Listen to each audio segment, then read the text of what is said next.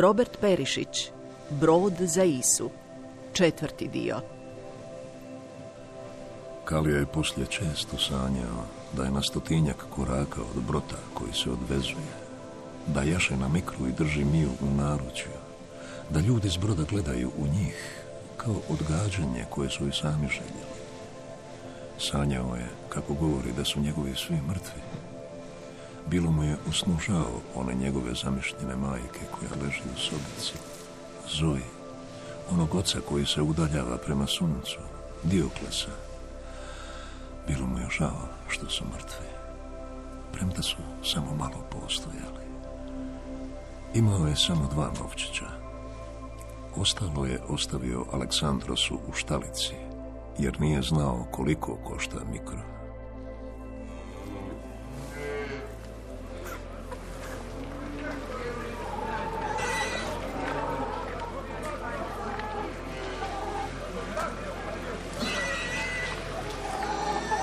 Odakle si došao? Iz Gele. Oca su mi ubili Kartažani, a majka mi je umrla. Znam pisati. Ma daj. A što piše na brodu? I, S, S, A. Isam. A što to znači? Ne znam. Ha, dobro je da ne lažeš. Neka onda oni budu zadnji. Otvorite im donju palubu. Kalija je hodao uz mikra koji se bojažljivo spuštao niz nakošenu plohu.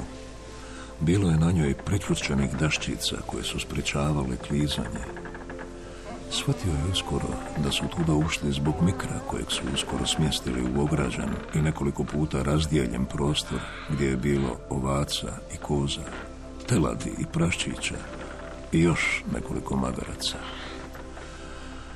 Na podu su imali rasprostrtu tkaninu, valjda da se ne kliže ako tamo prodre more. Morali su privezati mikra. On je bio miran, možda čak i sretan što je sreo druge životinje. Ali privezali su mu tijelo. Imali su poseban način, zato da ne bi pao ako budu valovi, tako su rekli. A Kalija je jednom rukom držao Miju, drugom mazio mikra, da bude miran. Ništa se ne boj, prijatelju. Kad dođemo, život će biti ljepši. Ispred i iza prostora za životinje bili su veslači. Veslači su bili napeti. Gledali su Kaliju, Smiju u naručju. Onda su na znak krenuli. Kalija je osjetio kako se sve pomaknulo. Miju je pogledala Kaliju.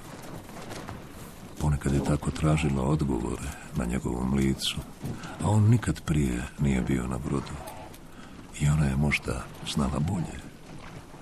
Onda su mu rekli da se Smiju mora popeti na gornju palubu.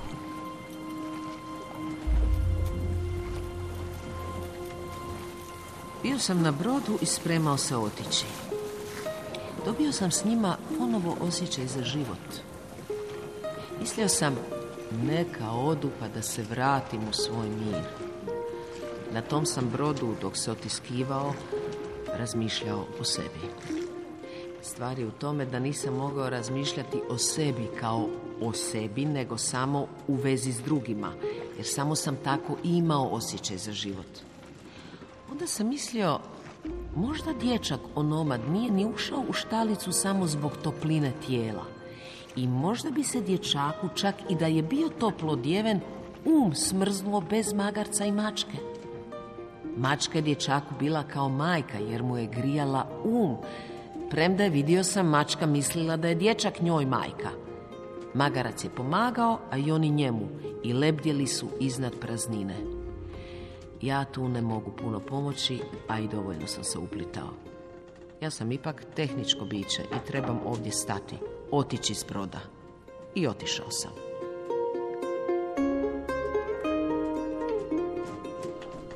Mio je bila smirena u Kalijenom naručju, sve dok nije primijetila da se brod otisnuo. Tad mu se otrnula iz naručja i otišla prema krmi. Vidio je njezin uznemiren pogled prema obali. Srećom da se bojala vode, Inače bi možda iskućila. Miju nije željela otići iz Sirakuze. Vidio je. Ma kako bilo, njoj je najdraže ono onjušeno mjesto gdje zna ulice iz krovišta. Krenula je jaukati. Nikad joj prije nije čula takav glas. Oprezno joj je prišao i uzeo je u ruke. Bojao se da nehotice ne upadne u more ili da je neko ne poželi ušutkati, jer svi su, činilo mu se, gledali u njih. Iz Kalijina naručja Miju je gledala prema gradu, otegnuti, mukle, plač. Grad je bio hladno plavičast od oceaja mora pod jutarnjim nebom. Kaliji pred očima bljesna slika razvaljenih mikrovih vrata. Njihova otvorena kuća. Pomisli na Zoji koji ide prema tržnici. Mikrova štalica, tržnica i nekoliko okolnih uličica utapale su se u Sirakuzu koju je Kalija sad prvi put gledala tako da je vidi cijelu. Sad je tek vidio koliko je Sirakuza velika. Gledao je u pravcu kuće Sabasove, koju još sanja kao svoju. On je oduvijek znao da mu Menda ne želi reći neke stvari, zato što je dijete, iako on u stvari nije dijete. Sad je, gledajući Sirakuzu, mislio, Menda mi nije htjela reći da se nikad nećemo sresti. Brod je sjekao more, a Kal je osjećao nit koja se rasteže do pucanja. Grad je, kako je sunce izranjalo iz istočnog mora, postajao sve svjetliji. Gledao je kako se udaljava Sirakuza. Oko sebe je osjećao tišinu ljudi. Osvrnuo se okolo. Svi su gledali grad. Svatko kroz sebe zagledan. Još pet brodova išlo je za njima i jedan mu je zaklonio vidik. Velika Sirakuza bivala je sve manja i manja, zamrljena. U Kalijinom naručju Miju je otegnuto jaukala. Možda je ona tako odlazila i iz Egipta, pomisli. Možda je se sve sastalo u jednu sliku. Vidio je oko sebe napregnuta lica zagledana u grad koji se još trunku vidi. Slušali su mači jauk. Gledali svoje nestajanje iz svijeta. Krenuli su prema kraju svijeta. U grad koji moraju napraviti. Daleki don. Kuća daleko od kuće. Apoikija.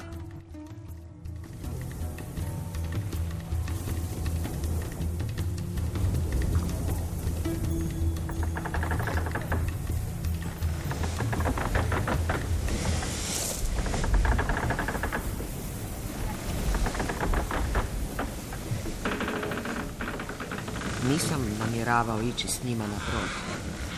Nije mi se sviđalo ni to što ih prate vojni brodovi. Nisu oni izgledali kao atenska ekspedicija, ali ipak bi mogli sravniti sa zemljom kakvo jadno selo. Ostao sam zato udaljen od broda, samo me zanimalo kamo su to krenuli. Činilo mi se da nehotice idu prema jednom mjestu koje sam i onako bio observirao. Da, bio sam se već zalijetao, hvatao zalete sve do vrha Jonskog mora, jer bilo je jedno mjesto zagonetno i vrtložno koje me privlačilo. Jadransko-jonska bimodalna oscilacija.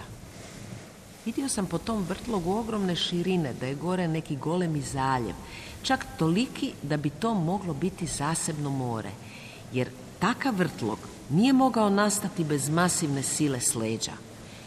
Gore je bilo more koje je dobilo ime po gradu Adriji, Jadransko, ali tada to nisam znao.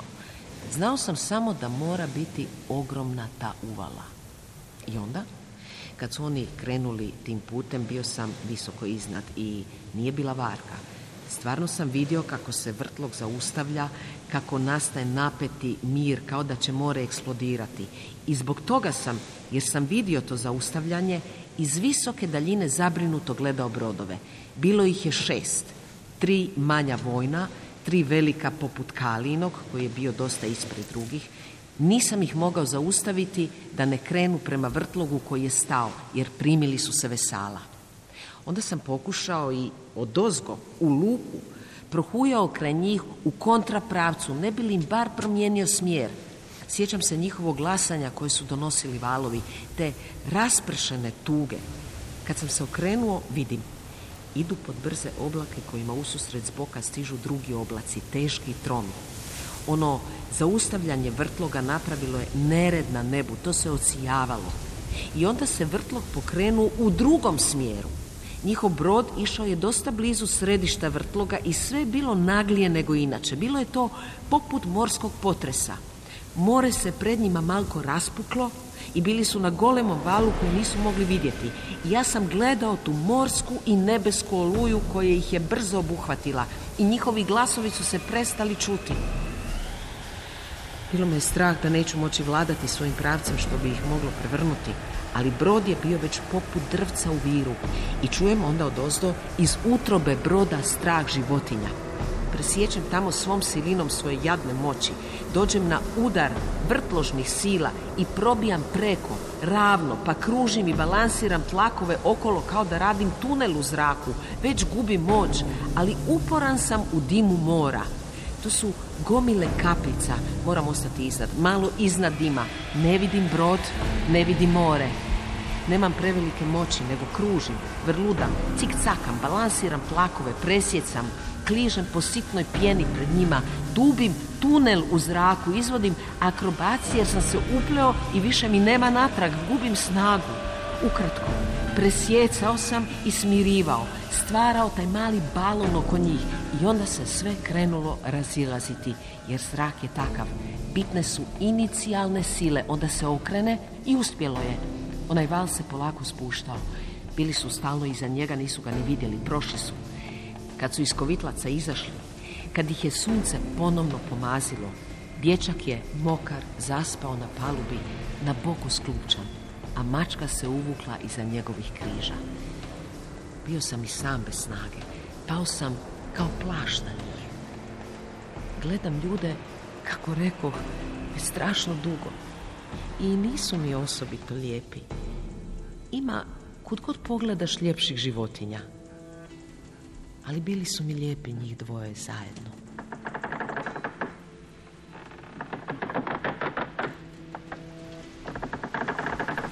Kalija je mislio da bi dalek put mogao trajati cijeli dan, možda čak i noć. Nije bio nikad ni na kakvom putovanju, a ako je nekad nešto i čuo o daljinama, mislio je da su manji. Prolazili su dani i noći, a oni su putovali dalje. Nakon one oluje imali su lijepo vrijeme i povoljan vjetar. Zaustavljali se nekoliko puta, ponekad kratko, ponekad na noć, a luke u kojima su se zaustavljali su bivale sve manje i manje. Nisu silazili s brodova, osim nekolicine muškaraca koje bi odabrao Oikistes. Tako je bilo i kad su pristali u jednom malom mjestu u uvalici koji su ispunili njihovi brodovi. S obale su ih gledala djeca. Kalija je također gledao s broda, držeći Miju u naručju. Tada se već dobro snalazila na brodu. Prvih dana bi se zabrinuo kad je ne bi vidio na vidiku, no poslije bi je vidio kako izlazi iz jedne rupe putem koja je valjda odlazila na donju palubu do Mikra. Kaliju tamo nisu puštali. Postoji raspored i vrijeme za to. Puštam ja njih da se razgibaju kad god mogu, samo moramo paziti. Ako ih more krene valjati, polomit će noge, to znaš. Ali dobro se drži taj tvoj magarac. Stvarno je daleko Liburnija. Ja je zovem Ilirija, ali jest, daleko je. Zato idemo tamo. Nakon ove lučice ćemo na drugu stranu. Kad prijeđemo na drugu stranu, tek ćemo vidjeti kamo smo se uputili. Kalija je zamišljao kako bi to moglo izgledati druga strana mora. Možda je tamo na neki način sve naopačke. Teogen je često bio u Skaliju jer mu je Oikistes rekao da je on odgovoran za njega. Kalija bi bio volio da je Leonidas dobio taj zadatak, jer je Telgen bio ozbiljan, skoro kao Aleksandros. No možda je upravo zato Oikistes to rekao njemu. Ipak, istina ga je da ga je Telgen držao u onoj oluji. Kalija je tada držao Miju da ne odleti s palube. Teogen ih je snažno dohvatio i držao ih legavši na bok. Bila je tu i Doris, licem prema Kaliji, prihvaćena za Teogenom vrat. I Kalija je jedva išta vidio od kose te žene. Kalija je jako stisnuo Miju da ne iskući i bojao se da je ne zaguši još i Teogenov stisak. Teogena je s druge strane držao Leonidas, a njega isto netko držao. Oni su se svi držali, a neke od njih su se držali za jarbol i sve drugo za što su se mogli uhvatiti, pa nitko nije odletio s palube.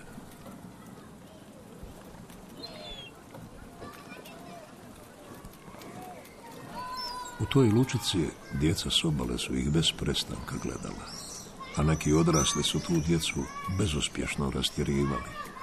Možda su ih se ti odrasli bojali zbog vojnika koji su bili na špicastim, plosnatim brodovima na kojima je bilo i pasa, a na jednom od njih bilo je i konja. Brod na kojem je bio Kalija bio je viši i trbušast, a bila su tri takva broda puno ljudi i životinja. Na drugom brodu je Kalija u nekoliko navrata vidio mačku. Možda su bile čak i dvije različite. Mačke su zbog miševa puštali tamo gdje je najviše hrane, a psi i njihovi vlasnici su morali s vojnicima da ne bude strke po brodu. Na trećem brodu nije bilo ni pasa ni mačaka, jer tamo su smjestili svu perad. Kalija je bio začuđen kako su sve to smislili. A Leonidas je već odprije sve to znao, jer je jednom, kako je rekao, kao vojnik pratio naseljenike koji su išli u Ankon. Samo tad smo umjesto mačaka imali lasice. Malo mi je žao lasica, nekako su ih mačke istisnule. Ista stvar. Za miša sigurno. Oni su pod prisilom išli, čuo sam. U Ankon. Pa ne može se reći da ih je Dionizije volio. A nas voli. Svatko je imao neki razlog da ode iz Sirakuze, zar ne? Leonidas i Teogen su se pogledali i svaki je šutke sklopio oči. Nitko nije gledao Kaliju, no on je ipak na tren pomislio kako govore o njemu. Prvi put je čuo neki takav razgovor. Nitko do sad nije spominjao Sirakuzu i Dionizija na taj način. Možda je to zato što su sad već dovoljno daleko, pomisli Kalija. Zar je moguće da su i oni bili robovi? Nisu mu tako izgledali. Znao je da Teogen ima magaricu dolje pod palubom, ali on nije izgledao kao da ju je slučajno oslobodio. Sad ćemo morati čekati zbog njihove trgovine. To što oni rade nije rad. Što misliš, imaju li oni tamo novac u Liburniji? Ako nemaju, imat će ga. Još ni ne znaju da ga nemaju. A, lijepo je ne znati da nemaš, zar ne? Mene zanima samo grad. Teogen je Kaliji rekao da je kamenorezac. Kaliji je izgledalo nemoguće da neko reže kamen, ali je šutio. Poslije mu je Teogen rekao da on u stvari nije samo kamenorezac, jer gradio je kuće, postavljao je pločnike. I onda je počeo razmišljati ne samo o kamenu koji obrađuje, nego o cijeloj kući, o dodirima kuća, o ulicama. Imao je učitelja koji ga je naučio misliti o tome, koji je sad star i bolestan, s kojim se pozdravio u Sirakuzi. On možda ne bi preživio put, ali bilo mu je drago što idem i oslobodio me duga. Ali kako je spomenuo dug, Kalija nije bio siguran znači li to da je i Teogen bio rob. Nije htio Teogena o tome pitati, jer je znao da bi Teogen morao lagati ako je bio rob. Samo ga je malo bolje promotrio. Vidio je sjaj u Teogenovim očima dok je govorio o kućama i pločnicima, o ulicama i padu vode, o odvodnim kanalima. Teogen je jedva čekao da vidi to mjesto. Malo koji kamenorezac je imao priliku graditi grad iz početka. Kalija tad pomisli da je to razlog što je Teogen otišao iz Sirakuze, a ne zato što je bio rob. Ipak nije mogao biti siguran. Možda je bio rob koji je sanjao grad.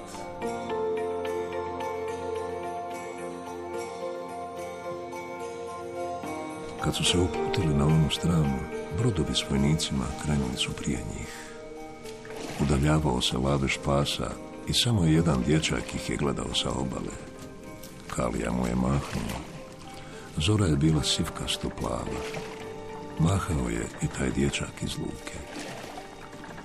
Kalija pomisli na sebe u Sirakuzi, kao da je taj dječak zrcalo što ostaje na ovoj strani mora, a tamo preko je mjesto gdje mu je Menda ostavila slobodu. On je već osjeća na putu, jer nitko ne zna tko je on. Nitko ga ne može pronaći pred otvorenim morem dok nestaje slika dječaka što maše s istalskog kopna. Otišao sam daleko, mislio je. Sad je stvarno sve bilo onako kako je to ponekad nehotice promatrao. Svijet se udaljava. Nema ga više. Zajedno sa Mendinim mirisom i glasom. S njenim tijelom o koje je umjeravao svoju visinu, oko kojeg se kretao.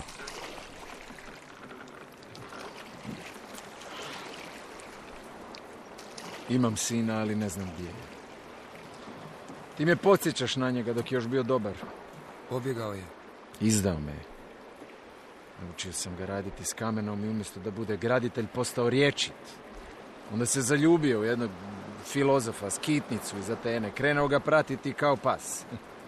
A nije meni što se zaljubio u muškarca, ni prvi ni zadnji. On je izvrnuo nauk. Razumiješ? Trebao je biti ovdje sa mnom. Trebali smo graditi polis. A on priča o polisu. Mogao je tog svoga povesti, ali ne. Oni stoje u trećem redu oko onog džubreta od Platona. Pa neka je na kraj svijeta. Pa što? Gdje bi drugo mogao graditi iz početka? Nećeš ga sigurno graditi u Ateni. Tamo je sve nakrivo, ne možeš ništa popraviti. To je sve s brda, s dola, vjeruj mi, Kalija, bio sam. Otišao ih tražiti i našao sam ih. Lijepo sam rekao to. Platon, ako želiš graditi idealni grad, dođi s nama, pa gradi iz početka. Tvrdim da bi filozofi imali vlast, ali ovo drugo što pričaš, to se može. Jer on je baš bio pričao kako se u novom polisu treba izvršiti podjela zemljišta i, i nastambi, i to jednako koliko je god moguće. Takve stvari, da svi budu umjereni i da ne preprodaje nitko ništa. Evo, ja sam to što je rekao prenio svima na brodu i uglavnom se svi slažu. Jedino su me Oikistes i onaj Klemporos gledali kao da to nije moj posao, ali morat će se i oni složiti. Ne treba im razdor dok se gradi Apoikija. Nas je šesto, a njih nekoliko gamoroja. Ne treba im to da ih vojska od nas čuva, jer to je vojska daleko od kuće, daleko od komande. Aj, dobro, što ja tebi pričam, Kalija, počeo sam onome svome Bilmezu. Pazi, njemu je bilo neugodno što sam došao za njim. I što se tako obraćam Platonu. Evo mene, samog ovdje s tobom i glupom mačkom. Možeš ti to razumjeti? Mogu. I što je rekao taj Platon? E, e znaš, Kalija, nije on tolika budala kao što se priča. On me malo gledao s onim svojim podsmijehom, pa je rekao, mogao bih ja doći u Sirakuzu. Ne znam kad je on to planirao, jer evo, mi smo ovdje na valovima, onaj moj klipan još se tamo u trećem redu domunđava s onim svojim. I ni oni ni Platon neće graditi polis, nego ja i ti. Možda jednom i dođu. Ne znam zašto se toliko uzrujavam, ali znam, jer mi je sin. Puno vremena sam potrošio na njega. Naučiš ga hodati, naučiš ga govoriti, sve ideš polako prema tome da ga naučiš napraviti grad. I onda on ode s budalom. I oni pričaju o polisu. Gdje?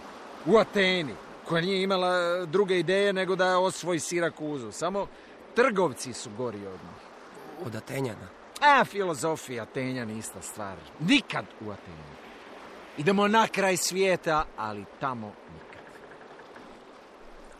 Kali je Teugen sa svojim gradom u glavi bio interesantan. Samo mu se nije sviđalo što Teugen Miju gleda kao beštiju koju broji zalogaj. Kako je Kalija bio došao na brod bez hrane, jeo je iz zajedničke kuhinje i brzo je shvatio da se mora pred Teugenom skrivati kad bi Miju davao dio svog obroka. To je zajednička hrana. Životinje poput Miju nisu predviđene. Teugen je znao da Kalija ima i magarce na donjoj palubi. Ali to što on jede zajedničku hranu i što pije puno vode, to Teugenu nije smetalo. Jer će im, kako je rekao, magarac pomagati u gradnji apojkije.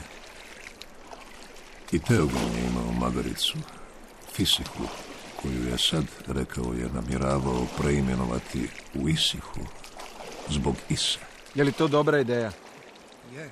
Je. Znaš, Kalija, kad bih ja imao neke loše ideje, ja bih ih odbacio. Je li se to ikad dogodilo? Bilo je i toga. I onda se čovjek mora rastati sa svojom idejom. Teško je to. Graditelj to mora. Ako gradiš ukrivo, sve kasnije uzalo. Kad poželiš rušiti, e, onda je kasno. Zato graditelj mora zamišljati ono čega još nema. I treba rušiti onda dok još toga nema. Dok je u glavi.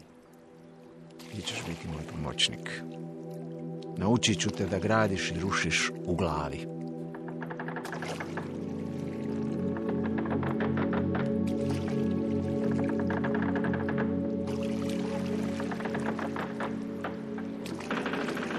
Rijetki su se među njima s tih lađa ikad više vratili u Sirakuzu. Ali ja jesam. Tražeći neke druge, vidio sam da je filozof Platon stvarno došao u Sirakuzu. Malo je kasnio, ali je došao. Bilo ga je zanimljivo slušati. Sjećam se kad je Platon govorio da je Sokrat razmišljao o ljudima koji su izmislili jezik. Imao je neko ime za njih. Nomotetes, ako se dobro sjećam. Čini mi se da je jezik sličan bolesti koja se prenosi s jednih na druge, samo što je ovdje stvar u značenju. On mutira kao i svaki drugi virus što se prenosi, a ljudi su ga primili, postali na njega otporni i s njime ubili sve. Ali vidio sam kako stvari time što su imenovane postaju mrtve. Vidio sam kako čovjek putem riječi želi pripitomiti stvari poput životinja koje je pripitomio. To je bio zanimljiv naum jer se čovjek trudio opisati svijet da bi mogao njime gospodariti. Svijet se mogao sastojati od riječi, ali nije se mogao stvarno sastojati od riječi. Bila je to mapa svijeta. Po njoj su ipak putovali.